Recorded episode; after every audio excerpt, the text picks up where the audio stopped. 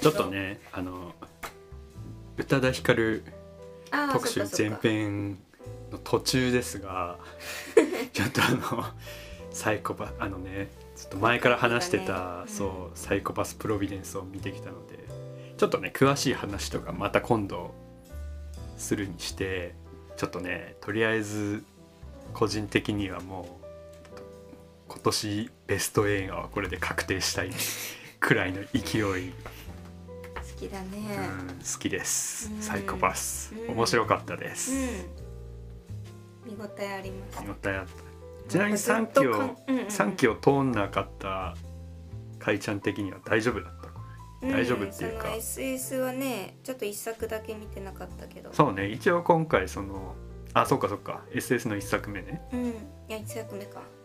まあ見てなかったけどまあなんとなくその3期の主役の2人ぐらいは、なんとはいはいはい。なく知ってたし、そ今回一応そのねサイコパスあの劇場版短編3つのうん。SS のケース3の後でサイコパスシーズン3の間の話だったんだけどうんうん。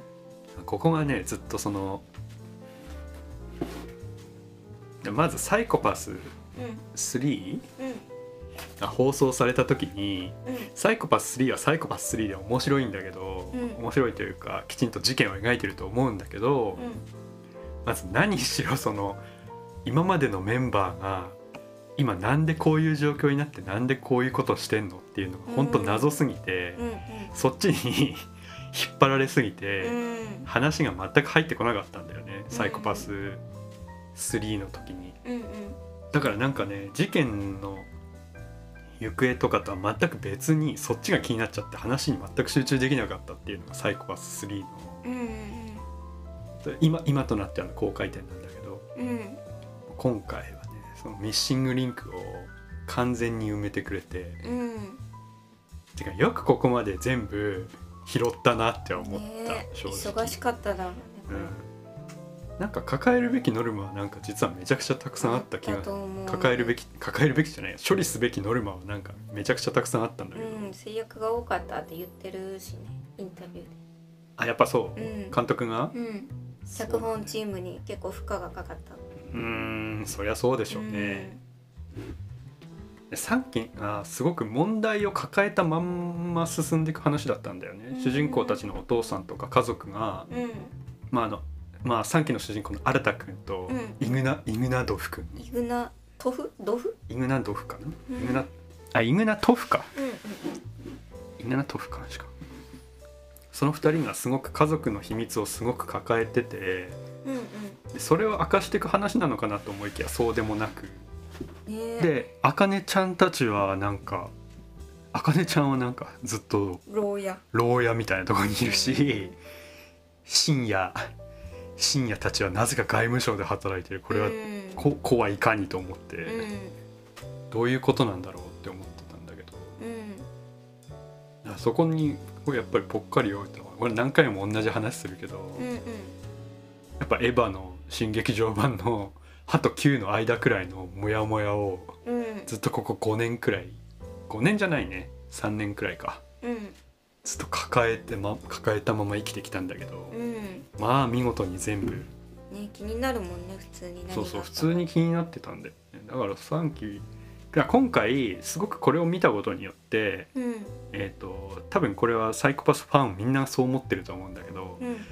あの3期の壁が遡って情報修正あのなんかね、うん、3期をすごく見たくなるうん。それはいいよね。話になってた。そうそうそうそう。3期の見え方が全然変わってくるぞこれだとみたいな、うん。そこはもうすごくすっきりしました個人的に、よくできてたね。うん。難しかったねちょいちょいは。やっぱり今回あの脚本がそのサイコパスに2からうん入ってる産方さん。うんまあ深見さんはあのシリーズ通してずっと SS とかも通してうん。ずっと関わってる人なんだけど、うんまあ、今回その印象としてはすごく産方さん味が強いまあすごい。そうゴリゴリリ硬派な SF 路線みたいな感じになってて。うん。あーやっぱ深見さんはその人の心がどうなっているかっていう分野が一番好きなんだって、やっんぱ心理はいはいはい。システムよりも。あなるほどね。心に興味がある人で、このねシステムマチックの産方さんと相性は意外といいのかもしれない。手分けしてるんでしょうね、そのシリーズ通して。バランスが取れる。そのシリーズの大きい流れ、うん。主人公たちの心心情的な、うん。まあ今回もちょっとあったけどやっぱりこう深夜とうんうん。あかねちゃんのやり取りとかこのキャラクターはこういう性格だからこういう行動をするとかうん。なんかそういうものの芯を作ってるのがその深見さんの方で、うん。そので逆にその敵の思想とかうん。やっぱりいかにそのシステムとなんだ戦うのかっていううん。あの大きいプロットラインの方をなんとなく産方さんが担当してるのかなっていううん。なんか役割分担に今回見えた、うん。そんな感じ。うん、やっぱバランスとしてはものすごくその産方さん色が今回強くて。うん。で実はなんかそのシーズン1からシーズン2にかけて一番面食らったのはやっぱそこだったんだよね。シーズンあのーサークバス2から産方さんが入ってるあさっきも言ったか、入ってんだけどシーズン1がやっぱりその人間うん。キャラクター同士の掛け合いとか人間ドラマうんシステムっていうのはこうあくまで枠組みでうん。シビラシステムとかね社会の規範に規範制約のある中でどうやって中でその人たちは生きてるのかっていうかうん。どういうふうなことを考えて生きてるのかみたいなどっちかっていうと人間ドラマ主軸うん。だったんだけどシーズン1は。うん。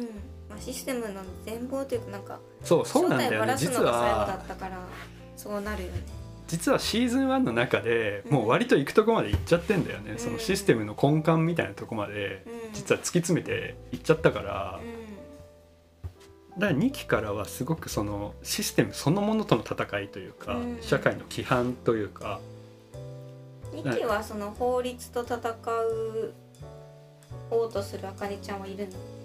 法律っていうかなんかその。うん法を作りたいっていう気持ちが芽生えてる。法を作りたい。法っていうかなあれか裁判。あまあ法なんか法法律の法。うんっていうのはまあずっとテーマとしてあって最初の劇場版から実はあってああ。のシーアンに行くやつ。あうん。そこから実はそのずっと法の話はしてるんだけど、うん。うん法っていうのはまああそう人類のまあ歴史、そうそうそう実はねうん。でもいよいよこうなんかストイックにこうそこに向き合う話に今回よりソリッドにそう、ねうん、強かったいあかねちゃんの動機としては。うん、法律が大事っていうか、うん。初っ端からねおじいさんたちとやり合ってたから。ねまあそうね。ああいうの好きなんだよね。ああいう議会。あ議会ね。ア会ニメじゃあんまり見れないけど。まあ確かにね。うん。あの安野的議会好きなんはいはい「シン・ゴジラ」でもやってたうん。会議シーンみたいな、うん。あれはまあディベートだからねシーンとしてはその、うん。でもなんかもうあかねちゃんここまで来たんだっていうね。思まあそうだね。あのすごくあのー細かいこれ重箱の隅つつきうん。うんになるけど、うん。その法まあ今回言ってるのはまあ大きく言うと刑法だよね法律法律なんかすごくそうそう法法務省とか法そのものとうん。システムの話みたいになってるけど、う大きいところで言うとまあ実は刑法。んうん。で法ってなんかもっとななんつうんだろうシステムとき と天秤にかけるようなもんじゃなくて、うん。実はもっとなんか大きい部分を占めてる気がするから、うん。本当はこういうなんか天秤のかけ方っていうのは実は実 実は違うのではって思わなくもないんだけど、まあまあでもまあ一応そういうもんとして、うんあの全然物語に乗れるし、うん。うんそこは特に気にせず見れたからいいんだけど。これだって著作権とかさうんうん。全然なんかち違うじゃん、ねそれは話がとかって思ったり。まあいいのか。その著作権とかで裁判になった時にじゃあシビラにジャッジしてもらいましょうみたいになれば別にいいのかもしれないけど、そうなってんのかなもう。うん、そういうそういうことだと思うんだけどだからもういらなくなっちゃったってことなんだよね、うん、でなんかそもそも司ってるものが実は違う気がしてて、うん。システムイコール法みたいなことではない。うん。から厳密に言うとまあ違うんだけど、うんうん。まあそれは置いといてうん。素晴らしかったです、面白かった。ね。今回ね割と生方さんはその宗教とかもうん。結構作品作る時に割とね入れ込んだり、それこそ法とかも割と話によくちょいちょい入れたりはしてるんですけど。うん。うん。AI に法を任せればどうなるのかというテーマを書きやすくなったという面もありました。誰？これは産方さん。あ生方さん？まあニュース結構ね日々の AI に関するニュースとかまあね。まあ SF やってるからね入ってくるんだろうねいろんな情うん。報絶対最近あったねあの強盗事件とか。まあ本ね当にサイコパスかなと思ったしね。あれあれあったねサイコハザードって一気の。うんうんうん。あのヘルメットかぶって。そうそうそうそう。暴動を起こすみたいなね。なんかね現実感なくぼーっと見てるっていうシーンね。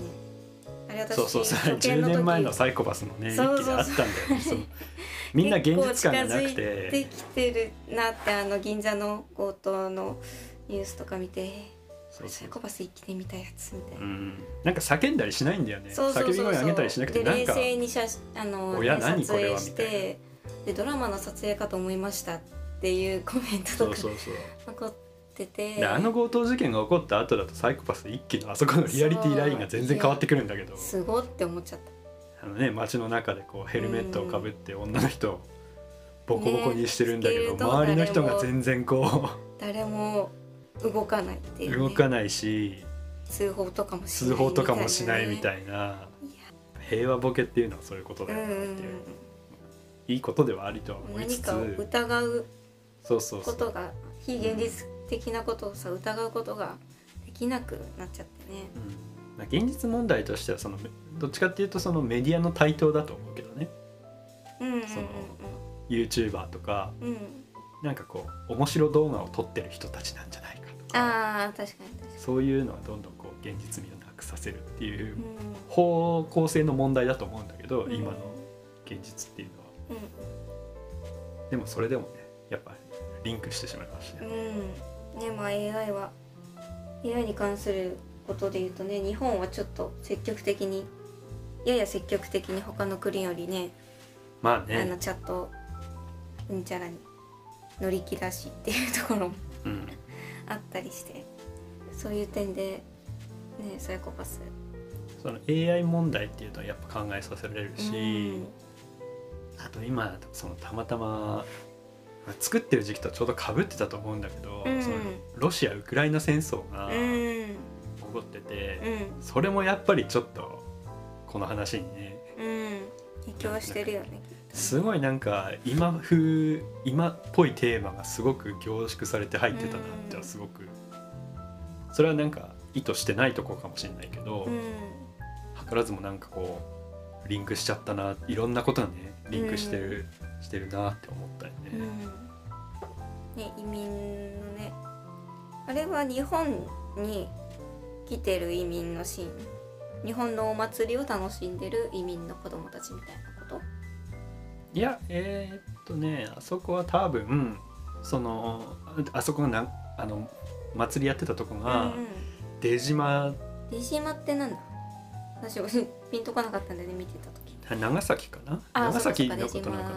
でもまああの江戸時江戸江戸っていうかこう昔から。象徴みたいな感じ？そうそう出島はそうそうよくあの、外国の象徴うみたいな、ん、歴史とかでもある。開国の象徴というかその唯一ん。そこはあの、国外とうん。貿易を行っていい場所としてよく出て、そっかそっか。うん、よく出てくるっていうか、まあ、うん。そういう場所があったんだけど、うん。昔はね。うんうん。でそれと同じ感じのが今もあるっていう設定なんだけど、うんだからあそこに行くといろんなその文化のいろんなお祭りをやってるってあれ多分日本由来の祭りではないんでしょうねあなるほどミックスみたいな感じなんだね。であのなんだっけあの獅子舞みたいなさ、うんうんうん。あれよくあの中国クで見るやつだから、中中国とか香港映画とかでよく見るやつだから多分あれは中国とかそっちの文化の祭りだと思うんだけど。へでもあれは完全に文脈としてはうん。移民っていうのもそうだけど、あの同じ IG のうん。イノセンスあの祭りシーン。ーあったっけ？あるんだけど途中うん。中盤にすごい長い。イノセンス見返したくもなるね。すっごい長いうん。お祭りシーンがあるんだけどあれあれのオマージュだと思う。イノセンスオマージュはじゃあ結構やってるんだ。で今回ねすごくてかサイコパスはずっと前からそうなんだけど、うん。広角機動隊オマージュをずっとやってて。で今回もねあの鴻上と技能がこう柱の裏に隠れてロボットがどんどん撃って柱が削れてくっていうシーンがあったと思うんであれ完全にそのここうおし版の広角一作目のうん。最後の多脚型戦車とのほバトルを多分オマージュシーンだと思うううんうんうん。それをマトリックスがあそうそう。それをママトリックスが影響を受けてマトリックスでも後にやってるんだけどうん。一作目でね。うんうん。一作目のあのビルのロビーで戦うシーンとかでもやってるんだけど、なんかそういうつながりがあるっちゃあるんだうん。けど、今回はそういうのあって。うん。なんか結構セリフもねすなんか最小限というかまあそうだね。結構そぎ落としてるような感じ結構があったよね。削いでるし、あとその人間ドラマ的なセリフがすごく極力カットされてる、うん、うんやっぱそれはしたみたいね。やっぱそうなんだ。あえて削ったみたいだね、今パンフレットを読んで。ちょっとね寂しい気もするけどね。まあね。みんな大人だから。そう今回ねすっごくすっごいねみんなね渋い顔をしてね。深夜はちょっとなんか ちょっと逆に深夜深夜だけが あのパーソナリティを保ってた気がして一家ってなんかこんなに みんななんか怖かったっけみたいな。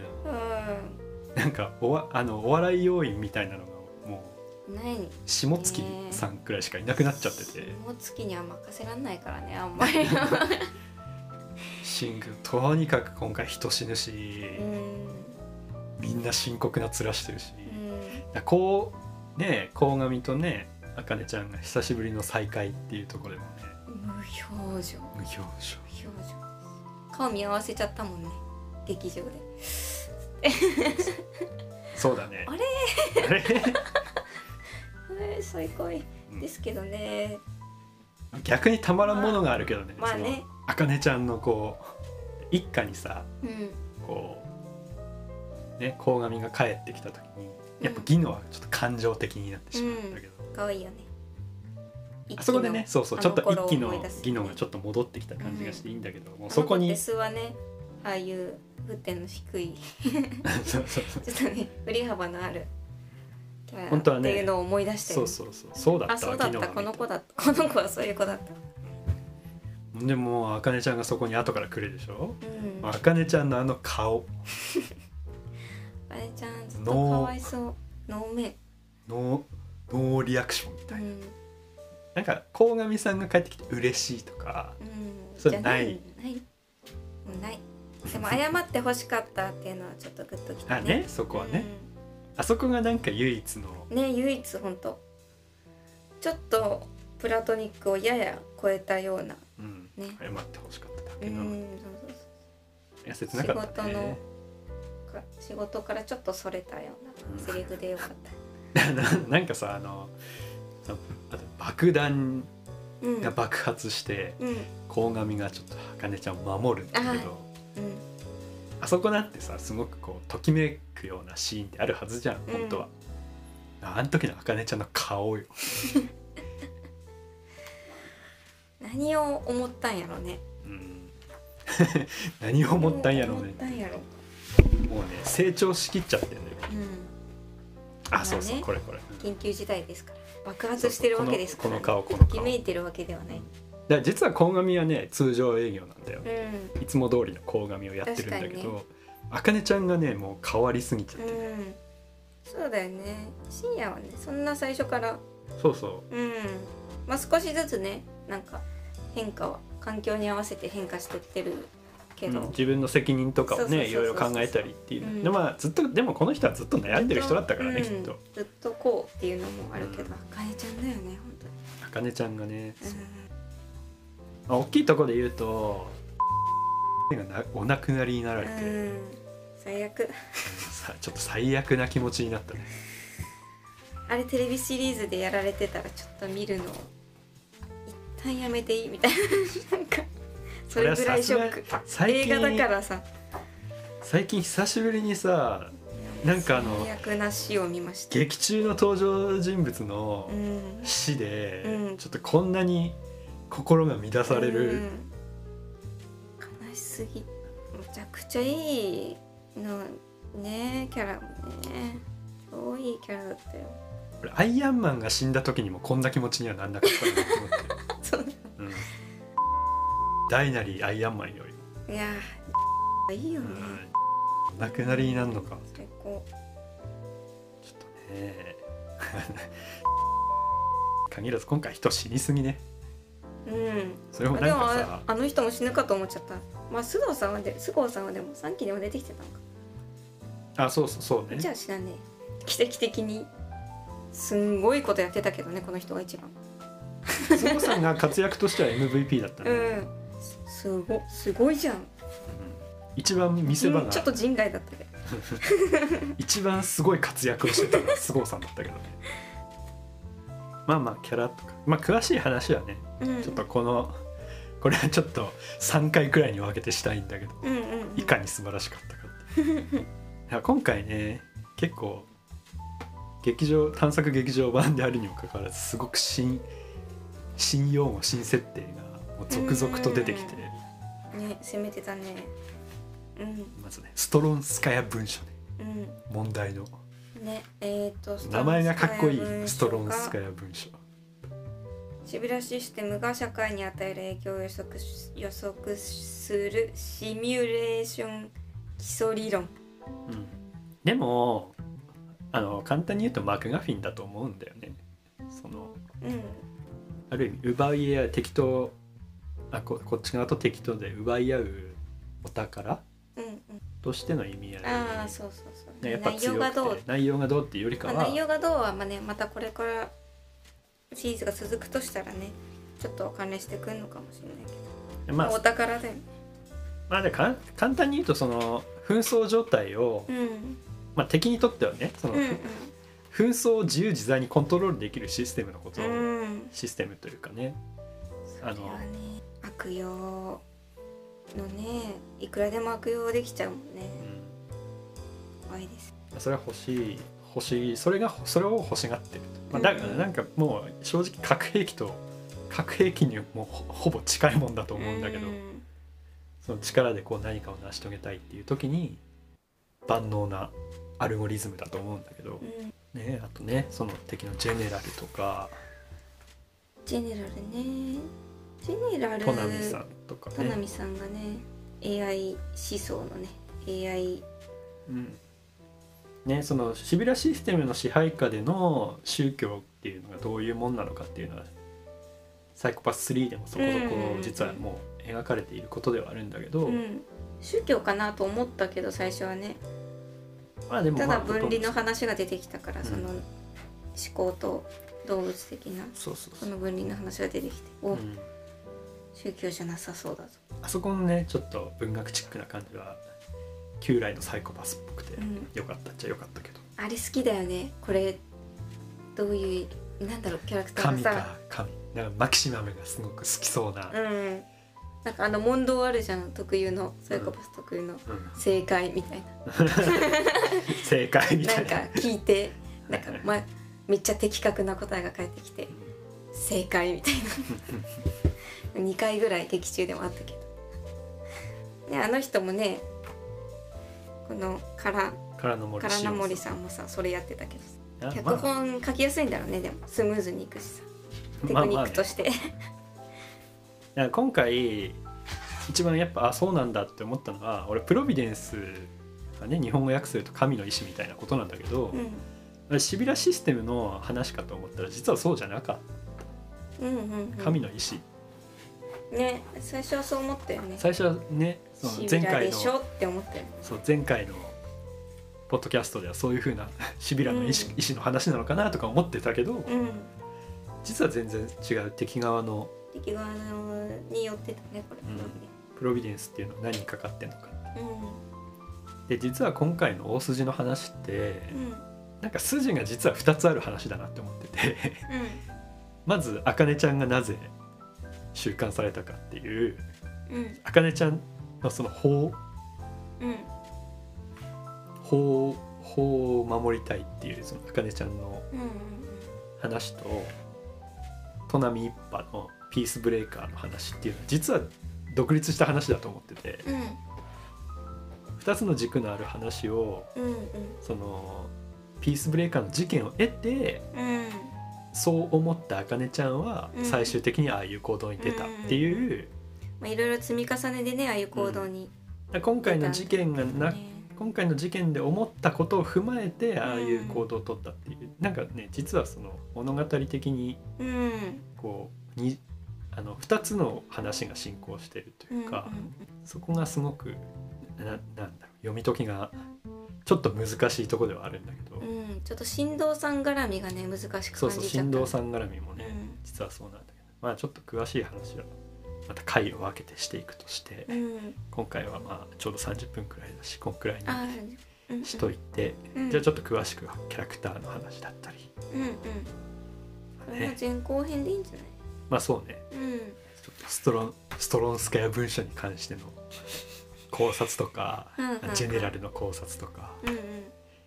あとはなんかストロンスカヤ文書がジェネラルにわたってさあってあとシビラシステムとの関係はどうこうみたいな話はうん。ちょっと物語の核に迫る話をちょっと今度にして今回は全体的にざっくり外枠良かったっていう話、うんうんうん。かな。難しい内容だけどうだね。夜に見たけど。う眠くはならず。ん、まあ常にやっぱり考えながら見るっていう、んそう。久しぶりにやっぱりね脳を初期の使いながら映画を見るっていう。ハードな SF を見るっていううん。経験が久しぶりにできたのがちょっと嬉しかったですね。昨今ねあんまりそれこそ本当にねよね。広角機動隊以来とうんいうか、うんアニメで言うと本当に少なくて。うん。もう IG しか本当にできない。そうだよねなんかこれ。が最後の砦なんだよね SF で言うと。そうだね。あなんかこれ見たかった SF アニメのこの感じみたいなのを久しぶりに味わえたのがすごくうん。です、ということで公開してるうちに皆さんもぜひ。見てみて。はいかがでしょうか。噛みました。